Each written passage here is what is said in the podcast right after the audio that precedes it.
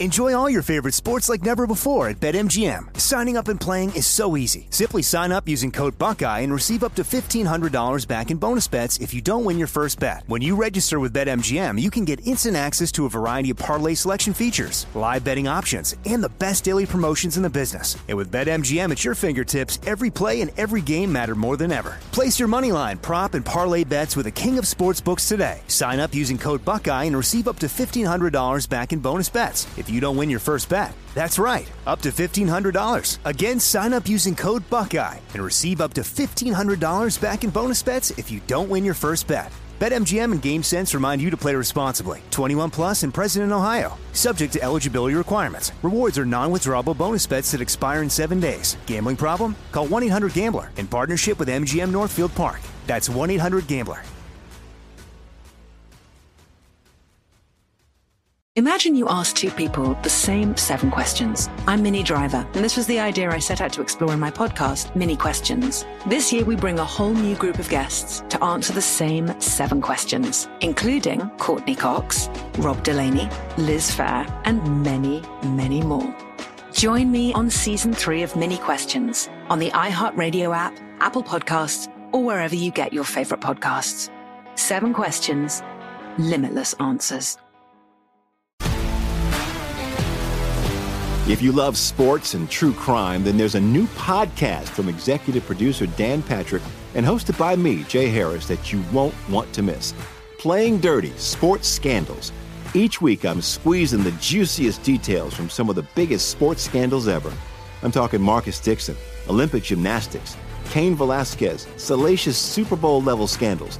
Join me on the dark side of sports by listening to Playing Dirty Sports Scandals on the iHeartRadio app, Apple Podcasts, or wherever you get your podcasts.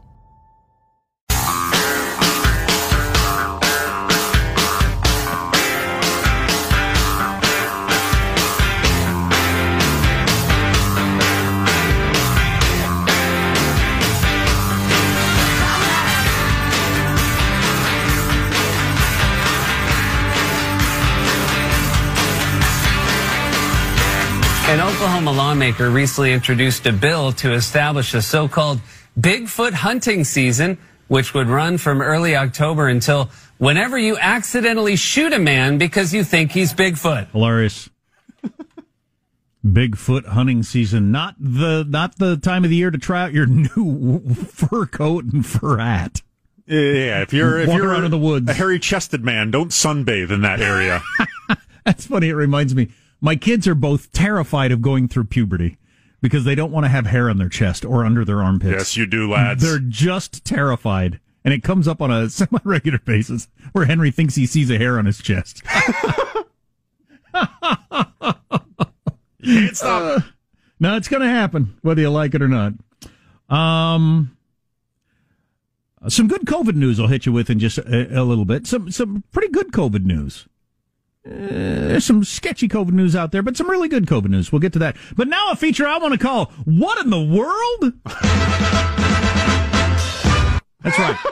Stories from around the globe. That's why it's called "What in the World." First, this is becoming a well-oiled machine. First, we start south of the border in Mexico, where the president, who is a big time COVID denier and really refused to wear a mask and was into that whole machismo thing, uh, has got the COVID.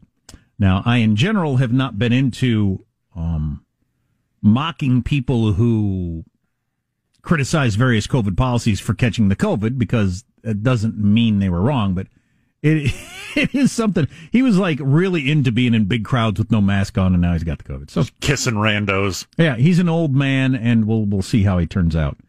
Um, another uh, where in the world or, or what in the world story in India, they got serious protests going on because of some new laws around agriculture, and I mean serious protests. And something like eighty percent of the people in India work in the agriculture industry, so it's almost everyone. 80% of a billion plus is a lot of people. Hells yeah. Protesters used tractors to pull apart barricades, prompting the police to fire tear gas. Only one person has died in that giant country so far, so not that big a deal. But they put up the big cement barricades. Well, you're dealing with farmers here, so they showed up with giant tractors and pulled them, uh, just pulled them out of the way. And then finally, this story, which I found amazing from the weird culture. Showing up to a protest with a tractor. We'll get there. We're almost there. Slow going. From the weird culture that is South Korea, and we've talked about this a lot over the years, and there are documentaries you can watch. It's fascinating. It's one of the, one of the most successful countries on earth, but they are they they drive themselves and their kids so hard that a lot of them are uh, miserable. It's fascinating stuff. Well, this young actress just killed herself. And the case follows a string of suicides by young entertainers in the country, and they're trying to take a look at what's going on there. The suddenness of Ms. Song's death. She was a child star, and then you know went on to be a slightly older star, and she's now 26. She didn't go the skanky route like Miley Cyrus, who was a child star as Hannah Montana, and then decided to completely reverse field and become the skankiest 28 year old in America. She's performing in the uh, pregame ceremony of the Super Bowl. Oh, good. She makes me feel uh, like I got to get a lice comb just watching her on TV. Should I say that? Probably shouldn't say that. Um, so this uh, South Korean uh, actress woman, she killed herself, and it brought to mind the series of suicides that has plagued Korean pop music in recent years. So you look at K-pop, like Mm-hmm. that band MBS or MTC, BTS. BTS, uh, and they're the most popular musicians on planet Earth. It's not even really close either. Um, and they, they look relatively happy. They're, they're androgynous. Uh, they are hairless. My son will be happy to hear. They are androgynous, hairless, uh, boys dancing around, uh, to love songs. But a lot of them are really miserable. Alarms have long been raised over the pressures imposed by South Korean management companies on young entertainer, young entertainers, many of whom are groomed starting as teenagers to be pop idols. Now, this happens all over the world, happens in the United States. Yeah, the the uh, the what was the guy in Florida, the Ron Perlman, who uh, kind of put together the NSYNC and the Yeah, those things. yeah. Like he had a factory where Sure. yeah, there were tryouts all the time. Their looks are closely scrutinized. You know, that happens all the time too. And their tightly choreographed lives are often broadcast on social media platforms that expose them to both uh, adulation, fan mail, and hateful comments. That also is true everywhere, including obviously the United States. For many, their time in the limelight is limited if they ever reach star status, and by their late 20s, many are considered replaceable. Again, none of this is new to the um, uh, lives of young pop stars. But a number of K-pop stars who have taken their own lives spoke of the struggles with their mental health and the toll of cyberbullying. She's an up-and-coming actress, this Miss Song, who just recently died at age 26. Began her acting career at 20, appeared in commercials, and she's a child star. Celebrity suicides involving actors and others has been a fixture in the South Korean news media over the past decade or more. In recent years, attention has fallen most sharply on deaths in the K-pop industry, one of the country's most successful cultural exports. Um, in 2017, their biggest star, who who I didn't know, killed himself at 27, leaving a note saying he'd be overcome by depression. 25 year old, the, the the next biggest star after that, also killed themselves after relentless cyberbullying. Um, I don't know how much of that has to do with the pop star thing, because again, we have exactly the same sort of thing in the United States, but they've got the suicide problem at higher levels than anywhere in the world already with their young people. So I think they'd probably be better taking a look at that than the specific aspect of being a celebrity. That whole, oh, I talked about this. So I have a friend who came from Asia, and she's super smart and a college professor, I think, at this point. Um, and she was talking to me about how, as one of the smarter kids at the school, she was from Vietnam, how driven you had to be. And how she finds it amusing anytime a big deal is made out of a high school student who gets a perfect score on the SAT, often makes the news. Where she came from in Vietnam, and she qualified for some special school in China, which she said only the best of the best in the entire world get into. And she was just another nobody at that school, having been one of the smartest people in the entire country that she came from. But she said when she was growing up, it was considered mandatory that you get a perfect on the SAT, the kind of schools she went to. You failed if you didn't get a perfect score. Then she got shipped off to China and she said she was so depressed and she had a friend who, um, who fell apart emotionally and they have all kinds of mental problems because they're just pushed so hard and the expectations are so high and you're considered I don't I don't know in the western world if we can understand the whole shame thing or bringing shame on your family thing in the way that they do in other countries but you're just a disaster and an embarrassment to your family if you don't succeed at a certain level and a lot of people kill themselves What an awful, awful cult- culture that is. We certainly don't do that in the United States. We're way, way the other direction, probably too much the other direction, but that's wild. South Korea, what a fascinating thing. And uh, maybe this actress girl killing herself will, you know, cause more people to take a look at things and decide, eh, maybe a perfect score on your SAT and getting straight A's isn't the only thing that matters in life. Be worth taking a look at. Uh, we do want, need to get to some of those positive COVID stats, including one that will really stand out as a good thing. This is huge. First time it's happened during the entire pandemic. It's huge. Also have this headline to get to. PETA's monkey labor claim sees another big casualty. I don't understand that sentence at all. I don't know which words I was supposed to emphasize or how I was supposed to read it to have it make sense. So if it didn't make sense to you, don't worry about it, but we'll fill in the details coming up next. Armstrong and Getty.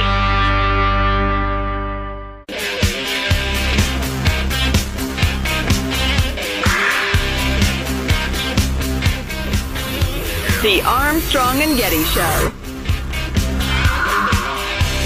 Even his allies concede that Joe Biden isn't as quick as he used to be. It now takes him an hour and a half to watch 60 Minutes. Hmm.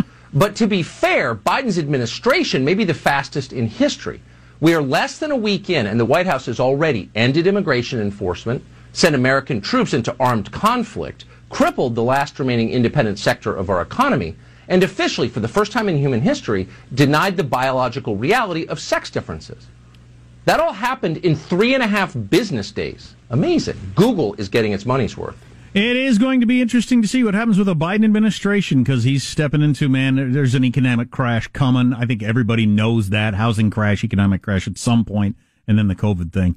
Um, to the, um, uh, various things with uh, trans folks getting to participate in, in uh, sports or back in the military or anything like that. Specifically on the sports, we got this text. Pretty good. In all fairness, should Olympics reverse rulings and give medals back to East Germany and the Soviet Union for their pioneering work, pioneering work in gender equity athletics? Massive commie female weightlifters and shot putters were great TV, but were discriminated against as women. Remember, it used to be a big deal when they uncovered that an East German athlete, female athlete, was actually a dude, or the Soviet Union did that a lot, but it's really big among Chinese swimmers and East German women. Maybe they should go back, give them the medals, and say, congratulations on your pioneering work in gender equity, since that's the direction we're going. Uh, I had one more thing I wanted to mention to you before I get to the monkey labor, which is quite a story. I don't know why you're keeping that from us, but. Uh, got some COVID news. The doctor's in. No, I was going to go with you're in the doctor's office. That's it. The doctor will see you now. See, it doesn't even work when I say it. Uh, the music doesn't show No, up if you say no. it. I have to say it to trigger it. Um, a couple of COVID stories that are definitely worth mentioning. Where we are on um, the virus right now, and there's there's plenty of good news to go around. For instance, the 14 day rolling average, which I've been talking about a lot, that the New York Times puts out every day, and there's been times where it's going up 60 percent, you know that sort of thing. New deaths down 3% on the rolling average. New cases down 31% on the rolling average. That's absolutely fantastic. I would like to know how much of that has to do with the vaccine. I got to believe very little. It's got to be mostly just the COVID has hit some places hard and now it goes on because there's nobody left to infect or something like that. Did things come and go? As a percentage rate, like we're not vaccinating a lot, but the fact that we're vaccinating more than we ever have before, well, certainly not responsible for all of it. I feel like it has to be part of it at least. I'm sure it plays a role, but yeah, I don't know. Maybe some smart person can figure that out. But what's the stat you hit me with that I thought was amazing? Uh, we are vaccinating more people every day than new cases reporting, according to, to Nate Silver. For the first time ever, obviously, because we didn't have a vaccine at all until a few weeks ago. It seems like a meaningful threshold It to pass. really does. More people got the vaccine put in their arm than got, than got a te- positive COVID test for the first time ever, and that's that's super good news. Now we need to uh, ramp that up as we got those new strains out there, and that's something to worry about. But I wanted to stay positive as you're in the doctor's office.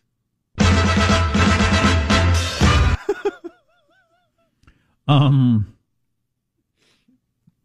The story's mostly funny, but if you get into the details, it's very, very sad. So I should probably stay on the funny end of it. A brand of coconut milk is disappearing from the shelves of America's retailers thanks to an effort by PETA, or do you say PETA? The People for the Ethical, Ethical Treatment of Animals. Target, I'm a Target stockholder. Target on Monday confirmed to USA Today that it no longer sells Chaokoh coconut milk. That's C H A O K O H. I don't know how you pronounce it, but it's a brand of coconut milk. After PETA accused the brand of relying on forced monkey labor. What? This brand of coconut milk is being brought to you by forced monkey labor. How do you force a monkey to labor? Monkeys are very free spirited animals and strong. Uh, this is where it turns sad. Since 2019, PETA has been investigating what it calls the chained monkey's misery at the hands of these coconut producers who are allegedly kidnapping the monkeys in the wild and put them to work picking coconuts from trees. They keep them chained to trees and make them work, well, like slaves. And they just instinctively grab coconuts off the tree or whatever? Yes. Huh. Uh, the company has denied that it's using monkey slaves. Yeah, I would deny that too. Ah, you caught us. Yep, we're using monkey slaves. Oh, any that, other any other questions? Is that frowned upon? oh, jeez. Um, it said a random sampling it did of eight percent of its 800 farms confirmed that. Well, we did. We checked out, uh, you know, eight percent of our farms, and we saw zero monkey slaves. So I think we're in the clear. I'm not a math expert, but that's like three farms they looked at. Target follows Costco and Wegmans, which both confirmed that they no longer carried the product. So obviously they believe it, or the pressure from PETA was just enough.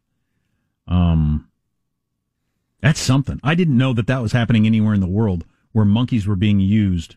Now the Thailand, they're going to be really upset when they figure out how I'm getting these monkeys to to bang away on these typewriters to try out that experiment. Trying to get the completed work of Shakespeare. Uh, Thailand's ambassador to the United States says this is not happening, that monkeys are not being used, as PETA has claimed. PETA counters that producers have made their use of monkeys less obvious by doing things like bringing them on site at harvest time only. And they put on the Groucho Marx glasses, so it's harder to tell. Is that a monkey or just a hairy dude? I don't even know. Uh, that's quite a story there. Two thirds of American parents wouldn't be able to help their kids with homework without Google. We could talk about that at some point.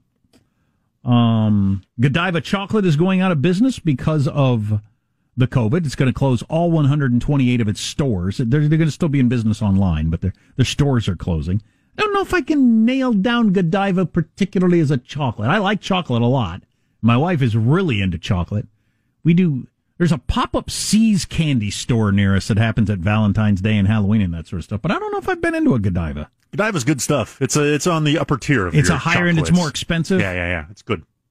I think I notice a difference in the price of chocolate. I, I feel would- like if I pay more for chocolate, I notice it. Yeah, I would agree with that. You know what I'm really into now? I don't know if I've mentioned this on the air. I just discovered recently the Nutrageous bar. the Nutrageous bar. Have you ever had a I don't Nutrageous think bar? so. Never heard of oh, it. Really? See, I was in the same camp, and my wife couldn't believe that I'd never had a Nutrageous bar, and she turned me on to it, and now it's by far my favorite candy bar. It is my favorite candy bar. I've eaten one practically every day for the last two weeks. So it's put out by the Reese's. Is it a Reese's brand thing or is it individual of that? I didn't look into whether they have monkey labor or what brand owns them. It seems like if Reese's was getting uh trying to stand on Snickers' corner. That's what it seems like to It's me. a Snickers-ish Reese's product. Yeah, yeah. And whether or not monkeys are picking the peanuts, I have no idea. We're um, assuming not at this point. I'm going to go with they're not, that it's human beings being paid wages. But uh, that's my new favorite ca- candy bar, the Nutrageous bar. And I don't think it's made with super fancy. it's got six grams of protein, so there, There you you go. go. I mean, That's come a- on. practically a health nut. um, but so Godiva's change, uh, closing 128 stores nationwide. Joe mentioned how many business closed worldwide. They think it's a quarter of a billion. They think businesses have closed already worldwide because of the pandemic. Absolutely amazing. Um, some stuff that a school board member said. Is that who it was? Well, no, this is the uh, this is the pamphlet that was being sent Oh, right, around. Right, right, right, right, right, right. That's the that's Yeah. the that's the we're going to do this because if you haven't heard it, it's absolutely amazing what your kids might be learning in school. Stay tuned for that. Armstrong and Getty. Enjoy all your favorite sports like never before at BetMGM. Signing up and playing is so easy. Simply sign up using code Buckeye and receive up to $1,500 back in bonus bets if you don't win your first bet. When you register with BetMGM, you can get instant access to a variety of parlay selection features, live betting options, and the best daily promotions in the business. And with BetMGM at your fingertips, every play and every game matter more than ever. Place your moneyline, prop, and parlay bets with the king of sportsbooks today. Sign up using code Buckeye and receive up to $1,500 back in bonus bets if you don't win your first bet. That's right, up to $1,500. Again, sign up using code Buckeye and receive up to $1,500 back in bonus bets if you don't win your first bet. BetMGM and GameSense remind you to play responsibly. 21 plus and present in Ohio. Subject to eligibility requirements. Rewards are non-withdrawable bonus bets that expire in seven days. Gambling problem? Call 1-800-GAMBLER in partnership with MGM Northfield Park. That's 1-800-GAMBLER. Imagine you ask two people the same exact set of seven questions. I'm Minnie Driver, and this was the idea I set out to explore in my podcast, Minnie Questions. This year, we bring a whole new group of guests to answer the same seven questions, including actress and star of the mega hit sitcom Friends, Courteney Cox, You can't go around it, so you just go through it. This is a roadblock. It's going to catch you down the road. Go through it, deal with it. comedian, writer, and star of the series Catastrophe, Rob Delaney, I shouldn't feel guilty about my son's death. He died of a brain tumor. It's part of what happens when your kid dies. Intellectually, you'll understand that it's not your fault, but you'll still feel guilty. alt rock icon, Liz Phair, that personal disaster wrote Guyville. So everything comes out of a dead end. and many, many more. Join me on season three of Minnie Questions on the iHeartRadio app, Apple Podcasts, or wherever you get your favorite podcasts. Seven questions, limitless answers. If you love sports and true crime, then there's a new podcast from executive producer Dan Patrick and hosted by me, Jay Harris, that you won't want to miss. Playing Dirty Sports Scandals.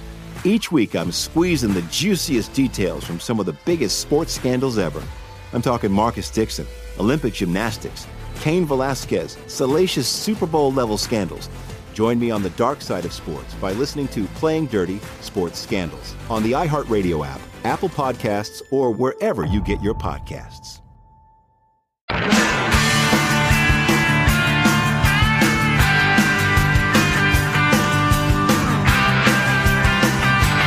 The Armstrong and Getty Show. So we were just talking about this coconut milk brand that's been pulling out of Target and Costco and some other places because PETA claims that this coconut milk brand in Thailand they're using monkey slave labor to pick the coconuts and that that's abhorrent. And then we got this text: "Sorry to hear about the monkey labor signed horses."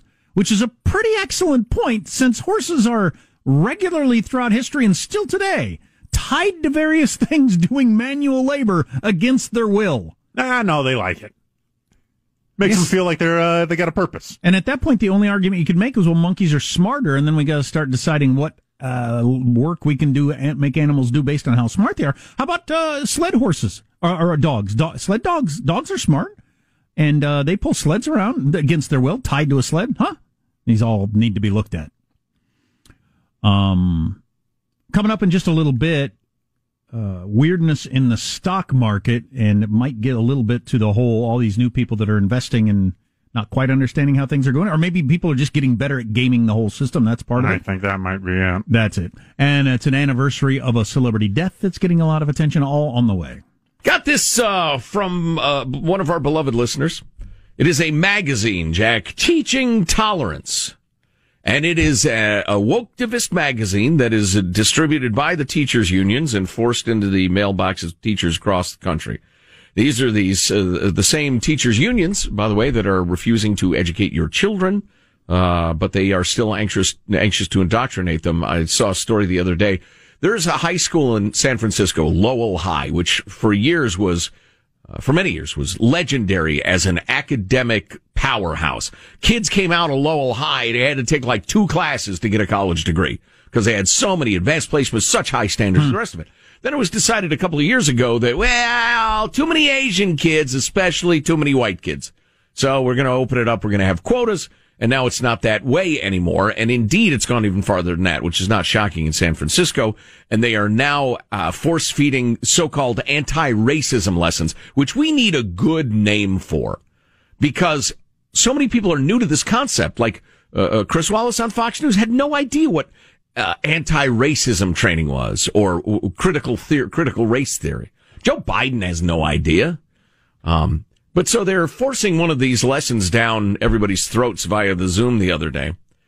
Uh, a lesson on anti-racism at San Francisco's academically elite Lowell High School, decreasingly elite, but turned hateful and obscene Wednesday with public posts spewing derogatory anti-Semitic comments and racist messages about black people. Now, I absolutely uh, decry anti-Semitism, racism. The, the people posted pornographic images, etc. Oh no. I I do like the idea of people finding a healthy way, a non-obscene way, certainly a non-racist way to uh, uh, disrupt this garbage when it happens. But again, some of the specifics of this are indefensible, and we will not defend them. Number of articles and note in this teaching tolerance magazine that your kid's teacher is reading. Uh, they start with the events of the troubling summer, the various uh, uh, black men killed or wounded by police, uh, some of whom were absolutely justified, some less so, but of course they consider them all of a kind. Typically, and then they talk about uh, uh, the weaponization of whiteness. This is what your kids are being taught now. Typically, the weaponization of whiteness happens this way. There's a demonstrated sense of entitlement, anger, and need for retaliation, feigned fear, and finally white fragility. It's easy to recognize this pattern when it's caught on video. We can observe for ourselves racial slurs, exaggerated fear, and the privilege of whiteness forcefully taking up space. But when we publicly shame white people caught on video or demand severe penalties for their transgressions, we're individualizing racism. Now, wait a minute. They're pointing out that's wrong. You do not find a person doing something bad. We're individualizing racism rather than seeing how it can easily manifest in any white person because of how whiteness works in our society. Wow, this stuff is so evil. White God, this is like out of Nazi Germany oh, or something. Exactly, yeah. Do not judge the individual Jew, for they are all guilty of their Jewishness. Exactly. Right. Which always, when I would read about it, sounded so crazy. And I always thought, how did people fall for that or get whipped up in it because it sounds so crazy? Right. Now we're doing it in the United States with white people. White supremacist or anti-black attitudes don't belong to only one ideology, one political party, or one particular geographical location. These attitudes exist across different regions, socioeconomic classes, income levels, etc. Wow. Since both anti-blackness and white supremacy are baked into our country's foundations, they often play out in our daily lives. Oh, white supremacy is baked into our country and its institutions. Educators recognize when their authority is being tested and sometimes react in counterproductive ways. This is entitlement to power and challenges to authority. To me, this is they're quoting a teacher, a humanities teacher and founding member of Building Anti-Racist White Educators, a group. To me, the weaponization of whiteness in schools describes the manner that minor issues, like a student coming to class late or cutting class, end up spiraling into more serious disciplinary issues that can have dire consequences for students. As a white, oh, he works predominantly with black and Latinx students in his Philadelphia high school. As a white man, he says, the weaponization of whiteness is something he consciously is fighting in his own practice. Quote, I have to actively resist the urge to maintain power or control in my classroom. He has to actively resist the urge to maintain control of his classroom? And if he did, it's not because he's a teacher. It's because he's white. Hmm. It's white supremacy. Ah, ba ba ba. Fight to control the classroom and especially resist the anger that can bubble up in me when that control is called into question. I actively work against these impulses in my practice, but even after years of doing this, it still takes work. So he has said, I have lost control of my classroom and I'm working hard to make sure I, I keep that way. Crazy. Then you have this interview with this woman who wrote an anti-racist book. There is nothing more racist in the anti-racist movement. They are straight out of the Klan, straight out of Nazi Germany. One curious note, she makes references to young folks, spelled with an X, F-O-L-X. What is it with the X in you people? Why What are you is- so obscene? What, what is that one? I don't know. It, there's no like womenix or Latina. I just, why would you change F O L K S? Uh, we're running out of time, but in this, the entire article is dedicated to teaching children. Your parents are wrong. You don't have to agree with your parents. You are the leader. You are the enlightened. Your parents are the old. This whole article is getting children to undermine their parents. which is horrifying. We talked uh, earlier about a Washington teachers union president that says reopening schools is an example of white supremacy. Reopening schools is an example of white supremacy. Concern over a child's mental health or suicide risk is white privilege. And push to reopen schools is like rioters pushing to enter the U.S. Capitol. A lot of educators are completely nutso. Completely nutso. Uh, human sized thermometers might be coming to a restaurant. What? Or business near you. That doesn't. I don't know how I take my. It's the size It's of It's gonna hurt. Wow. It's gonna hurt. um, uh, human sized thermometers and a bunch of other stuff on the way.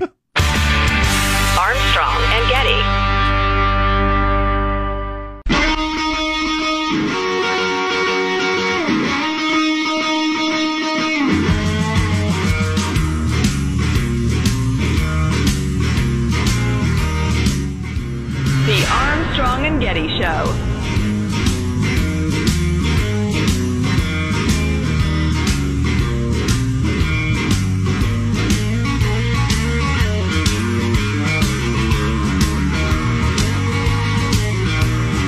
A return to school is proving even more elusive in many communities. In the Las Vegas area, after a rise in student suicides, Clark County school district leaders are now making plans to phase students back into in-person learning, per a report from the New York Times. But in Chicago, teachers union members voted to refuse to go back into the classrooms in defiance of the city's reopening plan, upsetting some parents and students. The disruption of a strike to these vulnerable children is traumatizing and will impact their education and mental health. I need a break from my mom. I just need to go back to school. We really only played that to hear that little kid say, I need a break from my mom. I need to go back to school. it's funny how I've encountered that so much. The parents saying, Yeah, of course I love my kids, but, you know, not really designed to be with them all day, every day, um, uh, forever. And the kids feel the same way, you know, need a little change of pace there. Um, be prepared to walk into a building and see a five foot, five foot tall talking thermometer. Tell you about that in a second. I was happy to see this from Dr. Fauci. Oh, speaking of kids first. Um, I don't know who this author is, uh, wrote this story in the New York Times, but I'm going to look into this book. It was, uh, a guy who's a parent saying, you know, I'm, I'm, uh, I'm okay with my parenting skills. I hadn't read a lot of books about parenting. I figured, you know, I had good parents. I'll figure it out. I'm more or less the same way.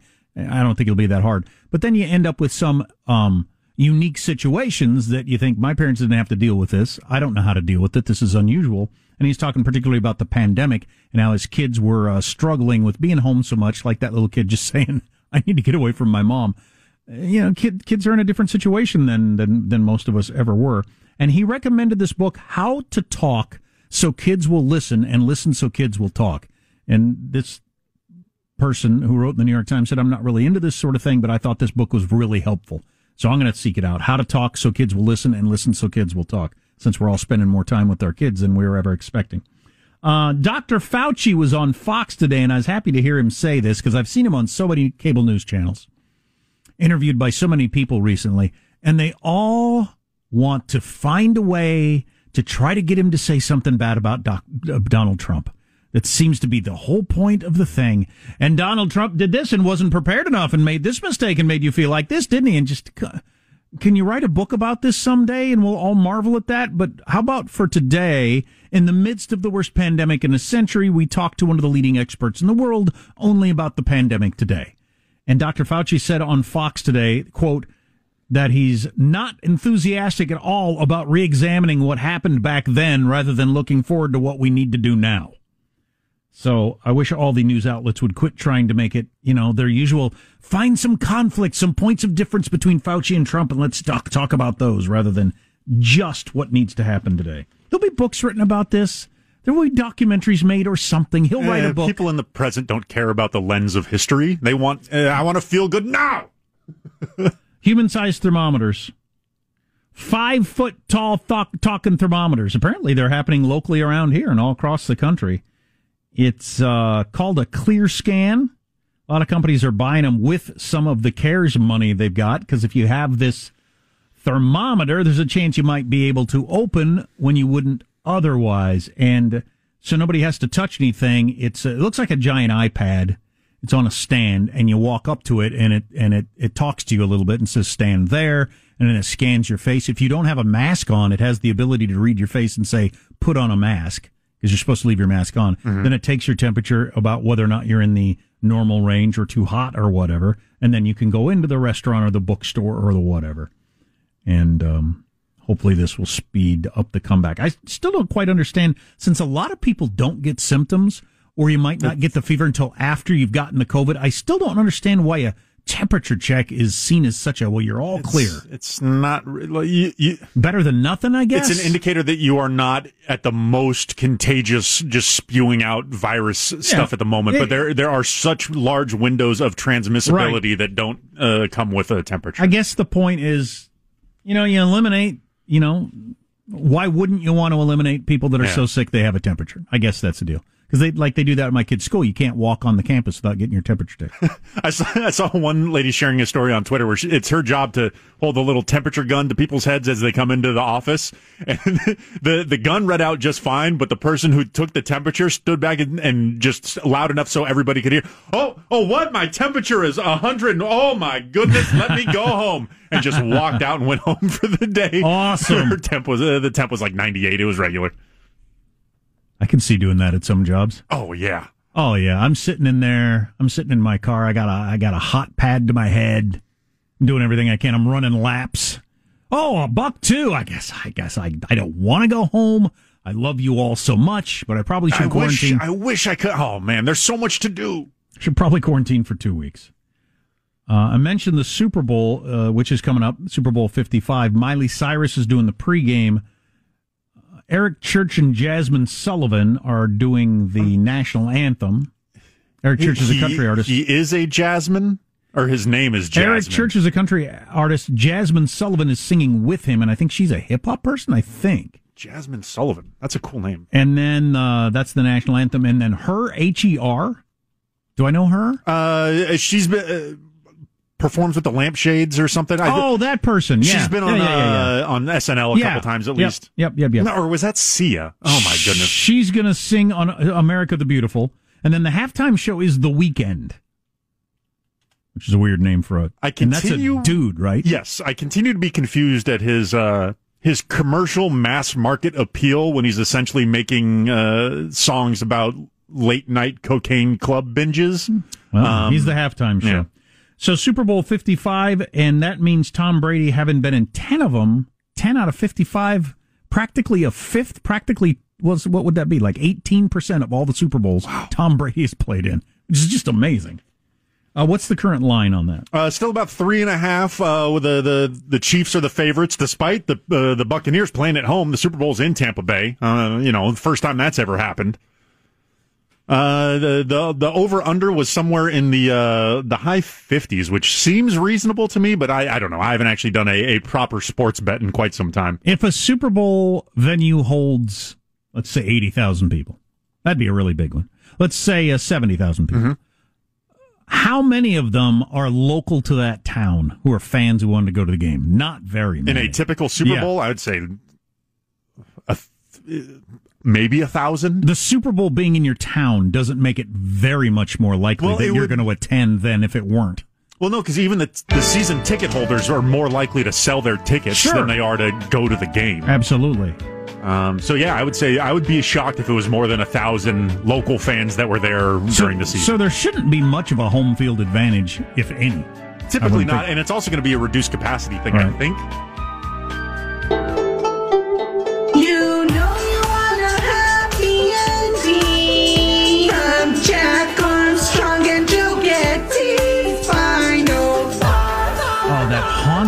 At the end there. That's my favorite part. Haunting. Here's your host for Final Thoughts, me, uh, Michelangelo. Let's get a final thought. Yeah, you know, the area where I live, there's go- supposed to be rain and like 15 mile an hour winds. I'm going to go to a restaurant where they only allow outdoor dining and insist in the midst of the storm that they serve me outside. 60 mile an hour wind, rain coming down sideways. Yeah, I'm going to be like one of those reporters in a hurricane, you know, only with food out there just eating. Awesome. It's happening winter, crazy winter weather from California to Boston, almost entirely interrupted across the country. And I mean, like record breaking stuff across the entire United States. You keep using a state and a city as the borders, and for some reason that makes me angry. That's funny. I heard it reported that way and it didn't even strike me. But yeah, that is weird. Um, uh, here with the final thought, Sean.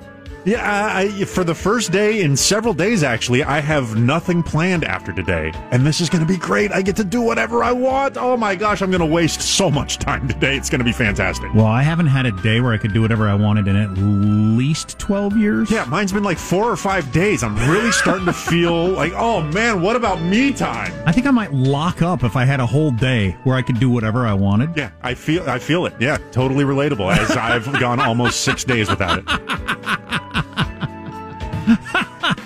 Uh, you and me simpatico on that. my uh, my final thought would be I had a final thought. Oh, we helped to move some furniture yesterday. Joe was downsizing because you know he had a family of five and now he's down to it's him and Judy. And so I got his table with all his chairs and uh, moved them, and they're very very heavy. The man likes heavy furniture. That used to be a sign of quality, or it used Yeah, to be oh, yeah. desirable in, in some ways. But I see a heavy thing, I'm like, why would I buy that? Armstrong and Getty wrapping up another grueling four hour workday. You can go to our website. A lot of the stuff we talked about, articles, videos, whatever, is there at Kong armstrongandgetty.com. Godzilla. We'll see you tomorrow. God bless America. As the athletes would say, we've left it all in the field. And when it's over, it is over. It is over. And boom goes the dynamite. It was a bonehead idea. I'm not here to browbeat anybody. Incited the erection, insurrection. Oh, my word. That is the climax of foolishness. I'm gonna call my lawyer. Gonna. Come on! The order in the house. It's just too great. Do you actually like haggis? No, I think it's repellent in every way. In fact, I think most Scottish cuisine is based on a dare. Armstrong and Getty. Imagine you ask two people the same seven questions. I'm Minnie Driver, and this was the idea I set out to explore in my podcast, Minnie Questions. This year, we bring a whole new group of guests to answer the same seven questions, including Courteney Cox, Rob Delaney, Liz Phair, and many, many more. Join me on season three of Minnie Questions on the iHeartRadio app, Apple Podcasts, or wherever you get your favorite podcasts. Seven questions, limitless answers. If you love sports and true crime, then there's a new podcast from executive producer Dan Patrick and hosted by me, Jay Harris, that you won't want to miss. Playing Dirty Sports Scandals. Each week, I'm squeezing the juiciest details from some of the biggest sports scandals ever. I'm talking Marcus Dixon, Olympic gymnastics, Cain Velasquez, salacious Super Bowl level scandals. Join me on the dark side of sports by listening to Playing Dirty Sports Scandals on the iHeartRadio app, Apple Podcasts, or wherever you get your podcasts. I'm Hannah Storm, and my new podcast, NBA DNA with Hannah Storm, chronicles my six decades in professional basketball. From growing up in the sport to becoming one of sports TV's first female broadcasters. Join me as I dig deep into the game's history, unearth some wild stories, and talk to my friends from the world of basketball, from Dr. J to Charles Barkley. It's been a wild ride, and now I get to take you with me. Listen to NBA DNA with Hannah Storm on the iHeartRadio app, Apple Podcasts, or wherever you get your podcasts.